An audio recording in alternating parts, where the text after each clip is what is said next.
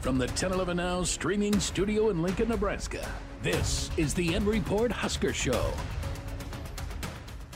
Hello and welcome, everyone. I am Bill Rentschler in the 1011 Now streaming studio, joined as always by Sports Director Kevin Sjuts and Sports Reporter Chase Matteson. It is Tuesday afternoon following a bye week for the Husker football team. They're getting ready to host Northwestern on Saturday. Matt Rhule spoke yesterday. We had coordinators today.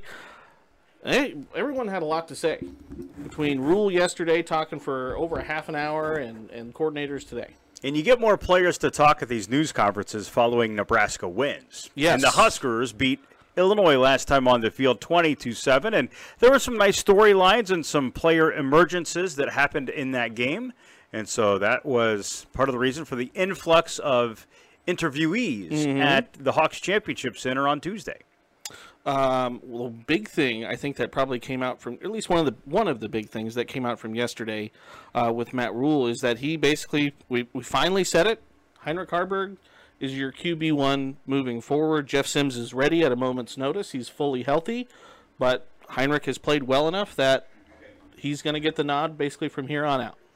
Well, this offense has obviously modified what its approach is. And maybe at the start of the year, you would think that this is a team that would take some shots downfield. They would be more explosive play laden. But given the injury situations, with, uh, you know, you're down to third string running back or option number three at running back, and you lose a pair of potential starters at wide receiver and Marcus Washington and Isaiah Garcia Castaneda. So that group is is very youthful to say the least, and so you have to play to what you have. And Nebraska's offense is. well, it's pretty. Be honest, it's it's pretty simple, and part of the simplicity of it is don't turn the football over. And if you're evaluating your quarterback spot, knowing that that is the approach, Heinrich Haarberg is going to be the guy. Yeah, and Chase today we heard from offensive coordinator Marcus Satterfield. He even said, I, "I understand it's it's painful to watch sometimes. It's not very pretty, but like Kevin just said, uh, you know, this is a don't turn your don't turn the ball over, don't shoot yourself in the foot type of offense right now." Yeah, I wouldn't say I don't want to go as far as saying it's elementary uh, because Marcus Satterfield is a good offensive coordinator, um, but it's definitely not what he was doing at South Carolina, and the schemes and what the type of football they want to play is different. Um, and I think Haarberg kind of fits that mold for right now. Each quarterback brings different things to the table, but Haarberg's been the best as a leader in protecting the football. So it's good to kind of be able to establish a QB one and kind of clear the mist and smoke that we've had the past few weeks of you know Sims is getting healthy. Sims looks really good. Sims now transitioning to a backup role is something that uh, from all the coaches and players have talked about has taken on very well. Uh, he's a single digit for a reason, and but yeah, I think you know this is a Nebraska football team that's going to win by playing sound football all around. They're not going to. It's not going to be a shootout, and they're going to outscore you just by a ton. And someone asked him today, Kevin, you know, hey, are you preparing different, Heinrich? Now that you know that you're going to be the starter, and I think a lot of fans would would like his response, and he was basically like, no. I'm still preparing like I'm fighting for this job and I'm fighting for my opportunity. That's what got him the job in the first place. And Yeah. I think this is our moment to pause and give credit where credit is due, and that is to Jeff Sims. As he has rehabbed and he's continued to stay in the film room and in the playbook and learn Nebraska's uh, game plan for each of these upcoming contests, he hasn't packed it in. He hasn't complained. From everything we know, he's been a great teammate. He's been supportive of Heinrich Haarberg. He's helped give the uh, the offense a second look at the quarterback spot. And, and that's got to be tough. He came here and, you know, he hit the NIL deals right away with Amigos and Akers. And, you know, he was kind of front. He was one of the guys that went to Indianapolis Yeah. for Big Ten football media days. He earned one of those single digits one of the undisputed leaders of the team going into the season, and now we're at the midway point of the year, and he's not even the starting quarterback. So, I mean, that's a tough look in the mirror for Jeff Sims, but it sounds like he has handled it uh, very respectfully and very maturely. And you know, we have some clips of video, Chase and I, from the Nebraska football games and practices we've attended where you can tell that those two quarterbacks, Heinrich Haarberg and Jeff Sims, they get along pretty well. There's even one shot that uh, I believe it was before the Louisiana Tech game where they're Heinrich and Jeff are like shadow boxing each other. and it was playful. It was great. Yeah. In that game, we really did not know who was going to start at quarterback, leading right up to kickoff. And despite that competitive nature of one of the most competitive positions on the field, there seemed to just be a friendliness about it. And uh, I know Chase got a couple shots from the Illinois game where Jeff Sims is one of the first guys over congratulating Heinrich on the bench right after the Huskers make a big play. And you've seen it too, even in some of the, the video that the Huskers themselves have put out on, on their platforms, you know, some inside the locker room stuff where Jeff Sims is, you know, breaking down the huddle and, you know, he's still leading the team, uh, as you said, because that's a situation that, you know, it could certainly go sour. Then that could maybe sour part of the locker room, but this is the other end of that. Oh, it could be toxic. Oh, yeah. It could very well be toxic, especially considering everything that was rolled into Jeff Sims' arrival at Nebraska because he essentially won the job over Casey Thompson. Mm-hmm. So the quarterback room has really evolved in an unexpected way over the past 10 months. And here we are. The guy who is leading Nebraska's offense on the field is a Kearney Catholic grad who played Class C football, was a three star recruit out of high school, and had very limited college experience heading into this year. Yeah. But as we've learned, as Heinrich Heinrich's story has become public, and we've learned about how the teammates all rally around him, and it seems like he's roomed with about everybody on the roster. Yes. You know, he is one of the more liked, well liked guys inside the Nebraska locker room. Yeah. And I think there's also some attachment and affinity for the program, given the fact that Heinrich's dad played for Nebraska, and you know he came to games when he was a kid. He's an in-state player. Um, I hate to use the phrase; it just means more. But for Heinrich Haarberg and a lot of the guys that are from this state, It does just mean a little it more. does mean a little bit more. That, that's actually the uh, the SEC slogan. right. but- That's why we hesitate for a second here because No Chase was going to pounce on that. Some Oh, it- that it SEC does. action. it does just mean more. But you know, the interesting thing I think about this quarterback shift and not being toxic in the locker room, the I've like looked at the depth charts and we get a new depth chart every week and stuff. If you look at that Minnesota week depth chart, it looks a whole lot different than the hmm. depth chart does now. And I think part of and I'm and the quarterback room itself, it's its own entity, but I think part of the team rallying behind Heinrich and that transition being a lot easier has been how many holes the rest of the roster have had to plug, right? And you have guys like a Ty Hahn and now Malachi Coleman that were probably getting more reps with Heinrich in some of those camps or in some of those teams to kind of say, here's some perspective. Obviously, you have Billy Kemp still, and Alex Bullock has shined and grown, but I think the offense and even on the defense, players having to step up has made this quarterback transition, I think, less um, drastic, in my opinion. That's a that's a fascinating point, Chase, because these are Heinrich's guys. If you were to go back to fall camp, the dudes who are running with the first string offense We're probably a lot of the second string offense. and we're repping with Heinrich. Yeah. So that is a really fascinating point. The one unit that is on the offense that really can't say the same is the offensive line. Mm-hmm. Yeah. And there's been some recent praise for the guys up front. Matt Rhule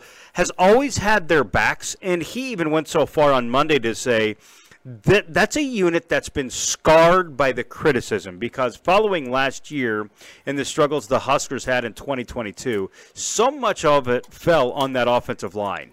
And most of that group returned. Turner Corcoran, Bryce Benhart. They bring in Ben Scott. Nouri becomes eligible to play this year. Ethan Piper was a part of that group. So those are guys that, you know, they have heard the noise from outside and they have underperformed at time and would even know about it.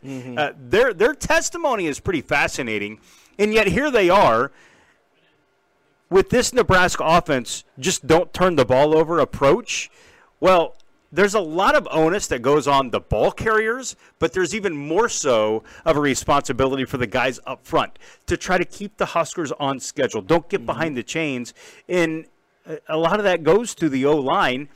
and I don't know that they've received their due. And maybe that's part of Matt Rhule's emphasis to highlight the offensive line in his news conference following Nebraska's bye week is because he knows that those guys have not gotten much love, though they have performed at a I, I don't know what's their mid-season grade. I would probably give him B? a passing, a C B, plus, B minus. Chase, what do you say? I mean, if you are rushing for 200 yards a game, you know, almost top one of the top rushing teams in the country, that's a pretty good grade. Yeah, I think also like you look at pass protection, um, it's been solid. Uh, I'm not one to look into all the PFF grades and stuff like that, and Matt Rhule isn't either, um, as we heard yesterday. Uh, but I think yeah, this is a pretty solid offensive line. There has been some like unforced errors that have hurt the offensive line from like a sack standpoint, uh, and that like and that's kind of like due to some of the fumbles and some of the issues earlier in the season. But yeah, this has been a pretty solid solid offensive line from a, a, run scheme standpoint, and even against Illinois, they were able to really kind of push force. And um, I even Rhule mentioned Ethan Piper, you know, playing with a broken hand and having a glove on or a, a cast on while he plays. Uh, he was going up against some NFL talent in Illinois, and I think they kind of won the battle in the trenches. So last year, where they did take a lot of slack, um, I think you can kind of yeah sing their praises. And this is kind of a team that's maybe a squad or a position group that's a little bit, you know, naturally kind of the unsung heroes. And so well, I think Rhule wanted to point that out. Chase, what's your grade on the O line, though? I'd say B. Yeah, I think that's about right. Nobody's going to give him an A, but as you pointed out, Bill, Nebraska is rushing for 200.5 yards per game, second in the Big Ten in rushing. Now, granted, some of that is you know, quarterbacks making plays in the open field. They've hit mm-hmm. some big ones, whether it's Jeff Sims or Heinrich Haarberg, but so have all the other teams. Yeah. So it's if, not like if you're the going. sack yardage is going to count against you in the rushing totals, you know, then those QB runs have to count for you. 17th nationally in the country. Yeah. And, you know, it's fascinating that we're spending a lot of time talking about Nebraska's offense when, you know, prior to the Illinois game, the message was we're a defensive football team. yeah. So Matt Rhule made it publicly known that the Huskers will win with their defense. Mm-hmm.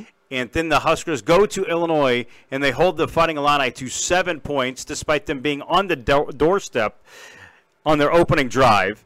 And we've seen the defense of a defensive football team get even better and play with even more swagger. Isaac Gifford said on Tuesday that this team goes to practice like they just got their butts whooped. Yep. So that that's that's not a physical thing. That's a mental thing. And so this coaching staff deserves some credit on how they've been able to shift this team mentally, especially on defense. And I think that's what's making them so good is that they are not only growing in their confidence, they're playing with this chip on your shoulder. We're going to hit you in the mouth, and we're never going to stop fighting. And that kind of segues into, I think, one of the other things I wanted to talk about that Rhule put heavy emphasis on yesterday because you know us we've done it. A lot of the media have done it. You look at the back half of the schedule and it looks like hey you know it should be fairly easy but Rhule really wanted to hammer home that like you know this team is in the process of rebuilding and we can't look ahead to you know weeks out. We need to look ahead to every week every opponent because this team's still learning how to win Matt had a pretty big message to share on Monday, didn't he? Yeah. And that was maybe unexpected. You know, you thought the talk was going to be about the bye week, or maybe about Nebraska Northwestern and the series history, or maybe about how the team, you know, has maybe a little bit of a self-evaluation over the first six weeks of the season. But instead, his message was, "I don't care about the next month and a half. Uh-huh. I care about one game. I care about one practice." And then he took it not another step further, another 20 yards further by saying that has been what has plagued Nebraska in recent years. The big picture talk, mm-hmm. the the bowl conversation, mm-hmm. and the where do they stand in the Big Ten West, all these thousand foot views of the program, like it does you no good. And Matt Rhule even said it would serve him no purpose to try to start talking about the Huskers bowl projections, which, oh, by the way, They are popping up on multiple bowl projections, and it looks like December 26th might be a busy date for Husker fans. But Coach Rhule's not going there because he knows that's going to get away from his overall message to his coaching staff and to his players of one rep, one day, one game at a time. And it was a little bit like John Cook. You know, Nebraska volleyball has a monstrous matchup on Saturday. It's number one versus number two at the Devaney Center, and tickets are going for like $500. John Cook had none of it when talking about this week because they play on Wednesday first. Yeah, he, And that aligns with Matt Rhule and how he is saying, I, I will give you guys nothing about the distant future. I will give you stuff about the immediate future. And for Coach Rhule, the immediate future is not just about Saturday, it's about Tuesday practice, mm-hmm. and then Wednesday practice, and then Thursday practice. It's so microscopic in terms of the way that they are approaching each and every moment as they continue to build the program. it's one rep at a time, and and Chase it almost felt like he was trying to maybe, again, he said, you know, it's okay for the fans to kind of kind of do some of that stuff, but it almost kind of sounded like he was trying to, you know, educate the fans a little bit of like, hey, this is maybe the mindset you guys need to have too, and that like it's one rep at a time, it's one game at a time. Staying In terms of oh Rhule week. or Cook, because they, in they terms both of were. in terms of Rhule, Cook, I think again everyone everyone knows what's going on with the volleyball program, but the football program's in a much different place. Yeah, I think you know it's kind of like the whole like snow globe analogy, right? Like the the Husker fans wanted to see the whole snow globe. Well, Matt Rhule's inside the snow globe. You know, he's he's at the little village or whatever it is, uh, focused on what's you know immediately in front of you. And I think, yeah, the that kind of comes along the terms of a bowl game because sure, you chalk it up. You on paper, we sitting here talking about it. We could spend an hour breaking down how Nebraska is going to win four of the next six and make a bowl or go seven and five or but yeah I think this is a program that he, he already knew kind of coming into it that this wasn't a team that was going to be able just to overnight win nine or ten games like he did at at Baylor and Temple right? It takes time. And so I think it just gives good perspective to fans. He's not like telling fans to I think it's more like he wants fans to kind of join him rather than like, you know, shift their foot. Like he's not telling them they have to, but he's kind of saying like, "This is how I'm going to do it.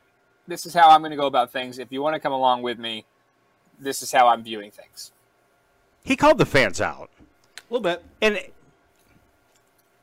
he loves the fans. He loves Husker Nation. Yes. He tells a story about meeting the 97-year-old lady in Takema. Yep. You know, we've heard that story a few times, and he's really endeared himself to the fans. In fact, I know a few people that went back and listened to Matt Rhule's Monday news conference multiple times just to try to pick up what he was putting down. And like we said, he had a message, and it's a message that hasn't been spoken by a Nebraska football coach since when? Ever? I don't think yeah. You know, because Tom Osborne had good teams, even going all the way back to when he became Nebraska's head coach in the 70s. And so it's it's different. And he's trying to tell everybody. Like, I, I think that some of the fans' tendency to look at where does the program stack up with conference opponents nationally and what are the postseason possibilities that stems from a program that was dominant in the 90s and had continued success in the early 2000s. And then mid 2000s, it started to wane. And with Bo Pelini, you know, there was still a consistency of reaching a bowl game. Were they the bowl games Husker fans wanted them to go to? No, but it was it was all in a line of like we can we can look at, you know, is it December 31st or is it January 1 or is it January 8? And then when you take that all away, like you are at ground zero. But yet there's a clinging to, you know, what what what does it look like at the end of the season? What does it look like in December? What does it look like in January? And and he wants none of that. And he thinks that's part of the problem. Mm-hmm. Because there's been a fascination with, you know, the end game, there becomes less of a focus on the here and now. And I think, I mean, fans I think, especially are guilty of this. I don't want to say the players are, but to see a team like Northwestern on your schedule and just immediately think, all right, we're going to win that game. Shouldn't be a problem. And then that's, you know, when you show up in Ireland and get punched in the mouth and you lose that game. Well, thanks for bringing that up, right? Uh, That that's ripping open a scab. Yes. But the other thing too about looking at the big picture for Nebraska fans, um, and maybe the disconnect between the program and the fandom is, you know, you can look down the road when you know you can just roll out the ball and beat a Northwestern, and you can just show up and you can beat Purdue. They're they're they just haven't there. been there. You know, there we don't need to uh, uh, document all the things that have led to the decrease in talent on the team. And I'm not saying this team is not talented, but it doesn't have the ability to just show up and beat an opponent. And that's just that's not just a 2023 thing. Mm-hmm. You could roll the clock back to the Mike Riley era and perhaps even before then, where it just was not the case. Not to mention, when you look at where, do you, where what are the chances in the Big Ten West and what are the chances for this bowl game on December 29th, you are creating pressure. And this is a program that, for whatever reason, the coaches and the players have not always handled pressure the best. And that there have been seasons in which games are going down to the fourth quarter, and there is just insurmountable pressure on that game, and and they come up on the wrong side of the outcome. So maybe by staying hyper focused, you're removing the pressure, and it's less about what what does that one play do for the course of the season, and what does that do for where they're going to finish up in the Big Ten standings. And it's more about all right, can we just execute on third and seven? Yeah, you don't have to worry about winning the Big Ten West. You have to worry about beating Northwestern. But that could come. But it's not going to come until you know the concrete is poured in the basement, Yeah. and the flooring is down, the walls are up, and there's drywall on. Yeah, we could talk about this for a really long time. Um, Hey, uh, Matt Rhule went big picture without going big picture. yeah, You know what I mean? Yeah. That was my big takeaway from Monday. Yeah. Like he said he doesn't like talking about the big picture, but the message in which he conveyed to the fans was all big picture related. it was coming off a bye week. I guess Maybe he was a psychology major. I don't know, but it, it got a lot of people thinking just the way that he handled uh, Monday's news conference. And there wasn't much chatter about Northwestern and getting back on the field. There wasn't. One thing we did hear, though, Chase, is that Luke Reimer will be back, which will be a nice lift for this defense. He's missed the last two games. Um, a MRSA infection, I think, is what I heard. Yeah. So, which is never pleasant. Yeah, uh, to you know, even talking today about the black shirts, um, they were saying that there was a question asked to Tony White, like, "Is there 11 black shirts? How does that kind of work?" And there's like, "Well, technically, right now there's 12 because they never took Luke Reimers away, and he was back, and you know, the, the, the, Tony White kind of said like at first he was a little bit hesitant to make the calls and to be out there normally, but now he's full go, and so I think he just needed a minute to kind of get back into the groove of things, but he's a fierce leader and a black shirt in his own right. So it'll be big to have him back on a defense that has just been riddled with injuries, it felt like the whole season. Yeah, Kevin, you said it best. It's a mash unit, especially on offense. Malachi Coleman will be getting his first start on Saturday, and I mean, Jaylen Lloyd playing a lot, freshman, uh, again from Omaha.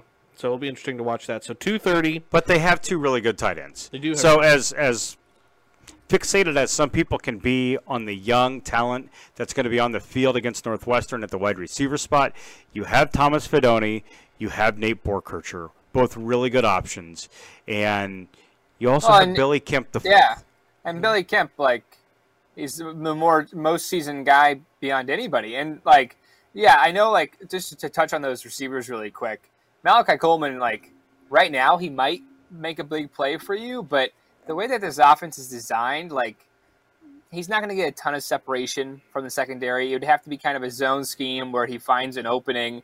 And right now, they've used those Lloyds and Marcus Washington, they were using in that sense, kind of at those deep ball, um, 50-50 kind of big play potential. You know, the, the bread and butter where they're going to actually have success in the passing game is going to be, you know, a jet like a, a drag to Billy Kemp, an, a 10-yard dig from Thomas Fidone or Nate. So you know, don't have too many expectations for them. It would be nice to see Malachi to get some catches because once you get a catch, right, he's already had his first career catch or just had his first career catch. Once you get one, you kind of get into the groove of things, but I wouldn't have too much expectations on the passing game. Alex Bullock, Ty Hahn, also options at the wide Yeah. receiver spot. It's going to be interesting to see, you know, how this passing game evolves, knowing that, you know, there's six games of study out on Nebraska's offense, and you're going to face some really good defensive coordinators coming up. Uh, in fact, look at the n- upcoming two head coaches, current head coaches, Braun at Northwestern, and then Ryan Walters of Purdue. They're both former defensive coordinators, and that's Yeah. kind of the bread and butter of both of those teams right now. So uh, they're going to try to take away Heinrich and his running ability, and you know what was it the the Michigan game? You know Heinrich. I don't know that he had positive rushing No, I think he had minus two. So, you know, I don't want to say Nebraska's offense is going to be easy to scheme for, but there is a clear thing that if you are facing Nebraska, you want to do defensively, and you have two really good coaches that are going to be scheming that. So, uh, somebody's got to step up and make a play in the pass game, and you know, maybe the second half of the season is going to be the story of Malachi Coleman's emergence, or uh, Alex Bullock becomes Mr. Reliable for uh, this offense, um, and that's what makes uh, a lot of intrigue and fascination with the remaining six games on Nebraska's schedule. Not to mention, you know, the Huskers are going to be playing for something here down the stretch. Yeah.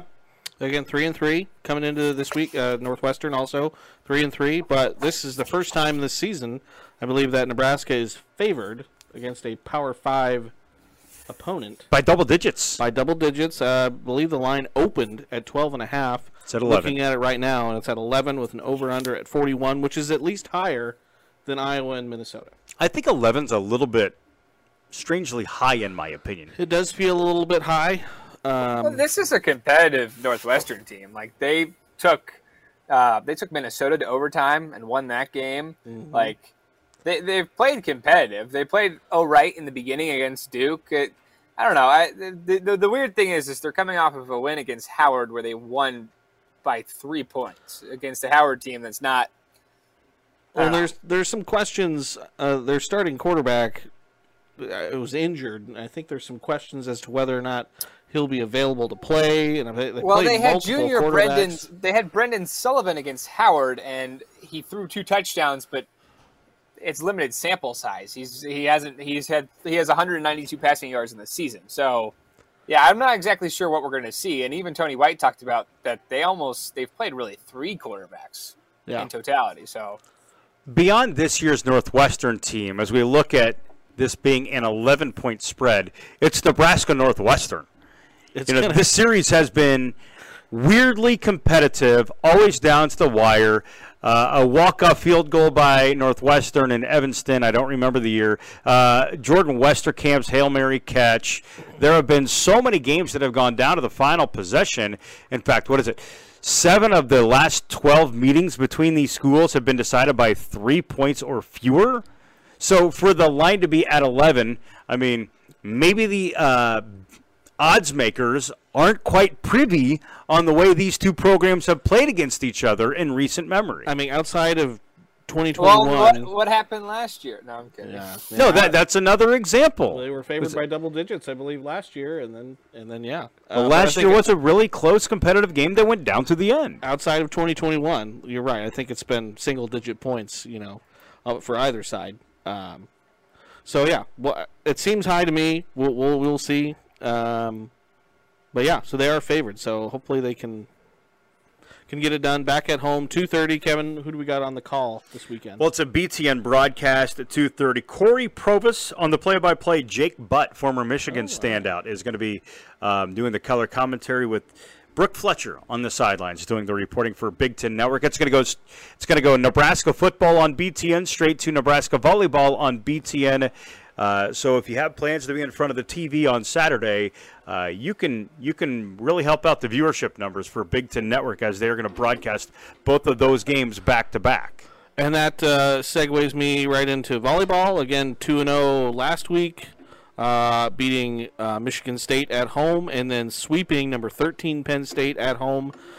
That second set, Kevin, they get down. I mean, nine to one, and they still come back and they win.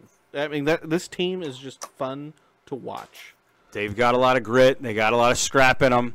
It starts with Lexi Rodriguez. Uh, Defensive Player of the Week. Laney Choboy's having a good year. You know, I brought up the point to John Cook here today that you know Bergen Reilly is doing a great job setting, but her defense really is not getting the shine that it deserves, averaging about two and a half digs per set. He complimented her blocking ability as well. Uh, so this team wins with the they're a defensive volleyball team. um, but Nebraska volleyball that that Penn State match was pretty impressive. You know, leaving the Devaney Center on uh, Saturday night, that was maybe maybe the most impressed I've been with the team. John Cook said today he doesn't think his team's put together a solid match yet this year. Solid road match. Sol- okay, solid road. So that's a disclaimer. But they won at Stanford, so I would think that's a pretty solid match. Yes. I don't know. Uh, the Chase, your opinion on this was was that the best Nebraska volleyball has looked this year? I'd say Creighton was pretty good. I also thought they played really well against Kentucky. Yeah, I thought I- I, thought Penn State that, that was that was pretty solid. Kentucky stood out to me, but I think, yeah, I, I think Penn State is probably the most complete this team has looked all year. Um, just like the way that you know Krause kind of has bounced back and really came on for them, and then you know what I mean, like the less that they have to rely or lean on Merritt Beason and Harper Murray to be able to have other players making plays. Yeah, the, the, the team was very sound on Saturday night. So they'll be at Northwestern. That is on uh, BTN Plus. That is 7 p.m. on Wednesday. That is all John Cook wanted to talk about today. It's Northwestern. We tr- we tried. I don't know if you noticed the Oh, media, and it wasn't just the volleyball beat reporters. There were a few others that trying to get a little something to grab onto about Wisconsin, whether it's about uh, the fan interest or the spotlight of the sport or uh, the ticket sale numbers. It, he shut out all of it. Nope, he and he was pretty hyper focused just on Northwestern. And John Cook was quick to to mention that Nebraska's last trip to Evanston, it was a five setter. Yep. And you know, if Nebraska were to stumble in Evanston on Wednesday, uh, not that it would take away from the elite level that Nebraska Wisconsin will be on Saturday, but it would put a little asterisk on it. Because right now it's number one versus number two in a pair of undefeated opponents, and Nebraska fans know that Wisconsin has had the Huskers number um, dating back multiple years. And this one could not only decide a Big Ten champion, it could also play a factor later in the year when regional hosts are decided. Uh, and I will throw a shout out to uh, Caleb Henry, uh, our radio partner. Um, he he looked up Ne- Nebraska playing in number one versus number two matchups, and they're two and three in those five matches. The most recent one coming looks like it was back in 20, 2019 when Stanford came to town, and Nebraska lost that match. Looks like three to one. So, 7 p.m. tickets or what? You, you were, t- were talking about this earlier. 500 bucks right now for tickets. Uh, that's I'm- not I'm- the- I'm- That's I'm not the right going now. rate. The uh, cheapest standing room only, 284. That's to stand and watch. I would pay that. I, An actual seat match. about 337 yeah, So, like that's per the ticket. going that that's going rate for this volleyball match. Um, I've, I've seen a few around the five hundred dollar range. I'm just curious. You know, there are a lot of fans who support the football program and the volleyball program that are season ticket holders of both. You know, how are the fans going to manage this? You know, it is conceivable to go straight from football to volleyball. Football kicks off at about two thirty. Let's just say it's a three, three and a half hour match. It takes you up to six o'clock, and then you can roll right over to the Devaney Center. I think you could do the double. that's ideal. Well- I mean, I think ideal ideal is like, you know, football's maybe up 20, you know, it's up big in the Oh, you're quarter. a leave the stadium early guy? Hey, if I got to get over to the Bob to get my seats and get my popcorn, get in my chair. Okay, that that could be one exception. Yeah. What uh, one of the, the uh, one of the reporters at the press conference was talking about covering both events on Saturday, and she was actually saying that she's going to try to get on one of those like bird or lime f- scooters. Oh, the scooters. And just scooter between the stadium because trying to move your car from a football game to to Devaney is going to be a nightmare in itself. Does the scooter have enough power to get up the big hill? I would be more worried if the scooter has enough power to carry the behemoth sports camera you guys carry Oh, well, we, we didn't say we were going to do it from a media perspective. This was this was a uh, this was a print journalist j- journalist. So So it's just a notepad and a pen. That's all that. and a, ba- in a backpack, perhaps. backpack, but I yeah. just, you know, those scooters, I just don't like. You have to, you have to go up the hill and down the hill. You They can really end get cooked. they're pretty They- powerful. They're pretty powerful. They end up over here on the corner, like by the station. You know, we're at 40th and Vine here at 1011. And, you know, 99% of those scooters are in the downtown area on campus, but then there's just every now and then there's one over here. Are you I'm like- underestimating the uh, the curb appeal of the 1011 building? No, I'm not. I'm just wondering what you were doing that you decided to take a scooter from UNL campus. Maybe we have a geotag that people need to hit this point of reference in some scavenger hunt. That's that's entirely possible. Do you remember the Pokemon Go? Like, Oh yeah, no, we, I my family is still my youngest is into Pokemon Go. There's a Pokestop here at 1011. so there, there we go. So- maybe, maybe it's people doing the Pokestop. Could be. That's entirely possible. All right, we've really gone off the rails here if we're talking about Pokemon Go. One last thing I want to ask you about, Kevin. I wasn't as in tune to it yesterday, but I noticed it on Twitter and social media. State softball looks like it was a really, really good turnout. Up, they was it moved from Hastings up to Omaha, and then they put it on TV as well. Okay, so what happened was the NSAA changed the format and the location and television plans for state softball. They, the NSAA made a very risky decision. Obviously, it went before the board and it got approved. Typically, high school state softball ends on a Friday in Hastings. That's where the entire tournament is played, mm-hmm. and the championship is a it's a double elimination format. So, if the team that goes undefeated through the bracket, if they lose in the final, they, it's double elimination. So they would have a second, if necessary, game mm-hmm. to determine the champion. Because of the facility that the state tournament is played in, which is the Bill Smith Softball Complex in Hastings, and also the uncertain nature of the true championship game, if it's the first game or the second, it had always restricted television coverage mm-hmm. because you know what does that day look like? Are you going to broadcast one championship, two championships? Um, it could be a long day, it could be a short day. Not to mention, there would be multiple finals happening at the same time. Bill Smith has several fields, and they have a championship field for Class A, championship field for Class B, championship field for Class C. So that's what state softball looked like previously. The changes that were made was first off, they said there is no if necessary game. It is a winner take all final.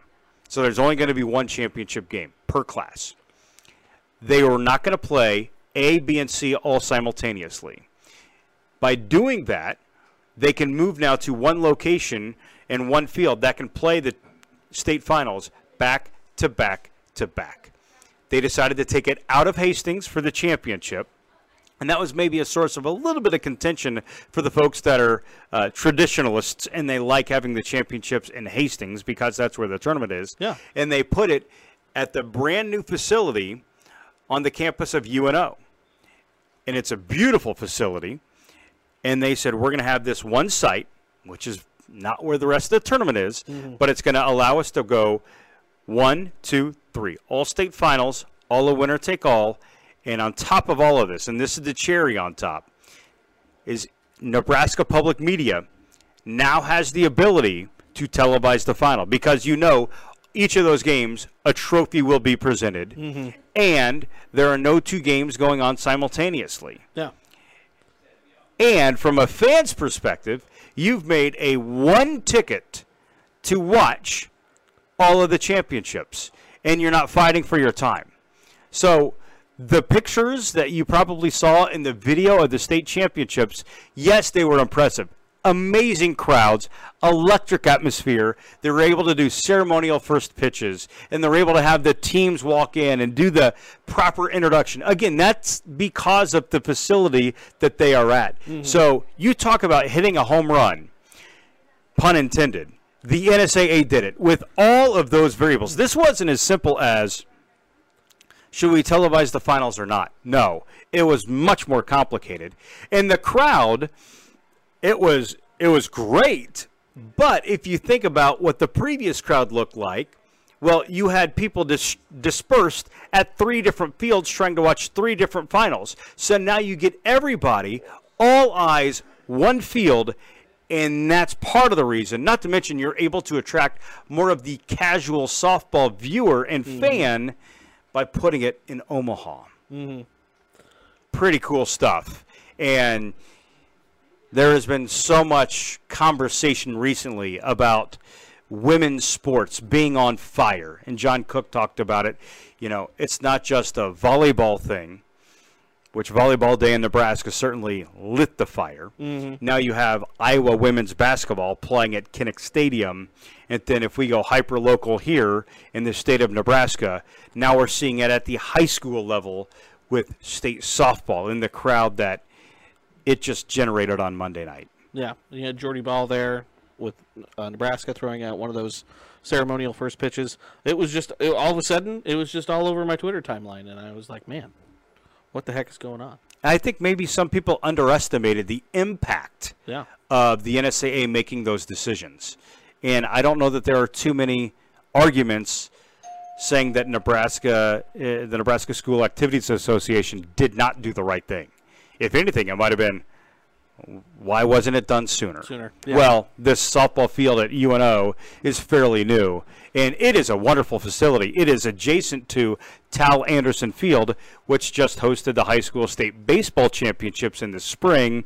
And if you recall, back in May, those crowds were electric, and everybody was just so. It's the perfect size, and it's the perfect facility to host the state high school championship. Good deal. All right. I think that's a good thing to end on, unless any, either one of you have anything else that you are burdened with that you need to get off your chest. I should ask, how was your guys' bye week? I should have I should have started the show with that. Not too bad. Busy, but but good. Good. I enjoyed my bye. That's good. It was nice. It was nice. And now we're back into the swing of things. All right. Uh, well, for Sports Director Kevin Sjuts, for Sports Reporter Chase Matteson, I'm Bill Rentschler. Thanks everyone for jumping in and joining us again today. Uh, again, as always, keep it tuned to 1011, both on air and online, for all of your latest news, weather, and sports. You've been listening to the N Report Husker Show from 1011. Watch, listen, and stream on the 1011 Now app, on YouTube, or wherever you get your podcasts. For more Husker coverage throughout the week, watch the N Report on 1011 Sports at 6 and 10 p.m. and download the 1011 Now app.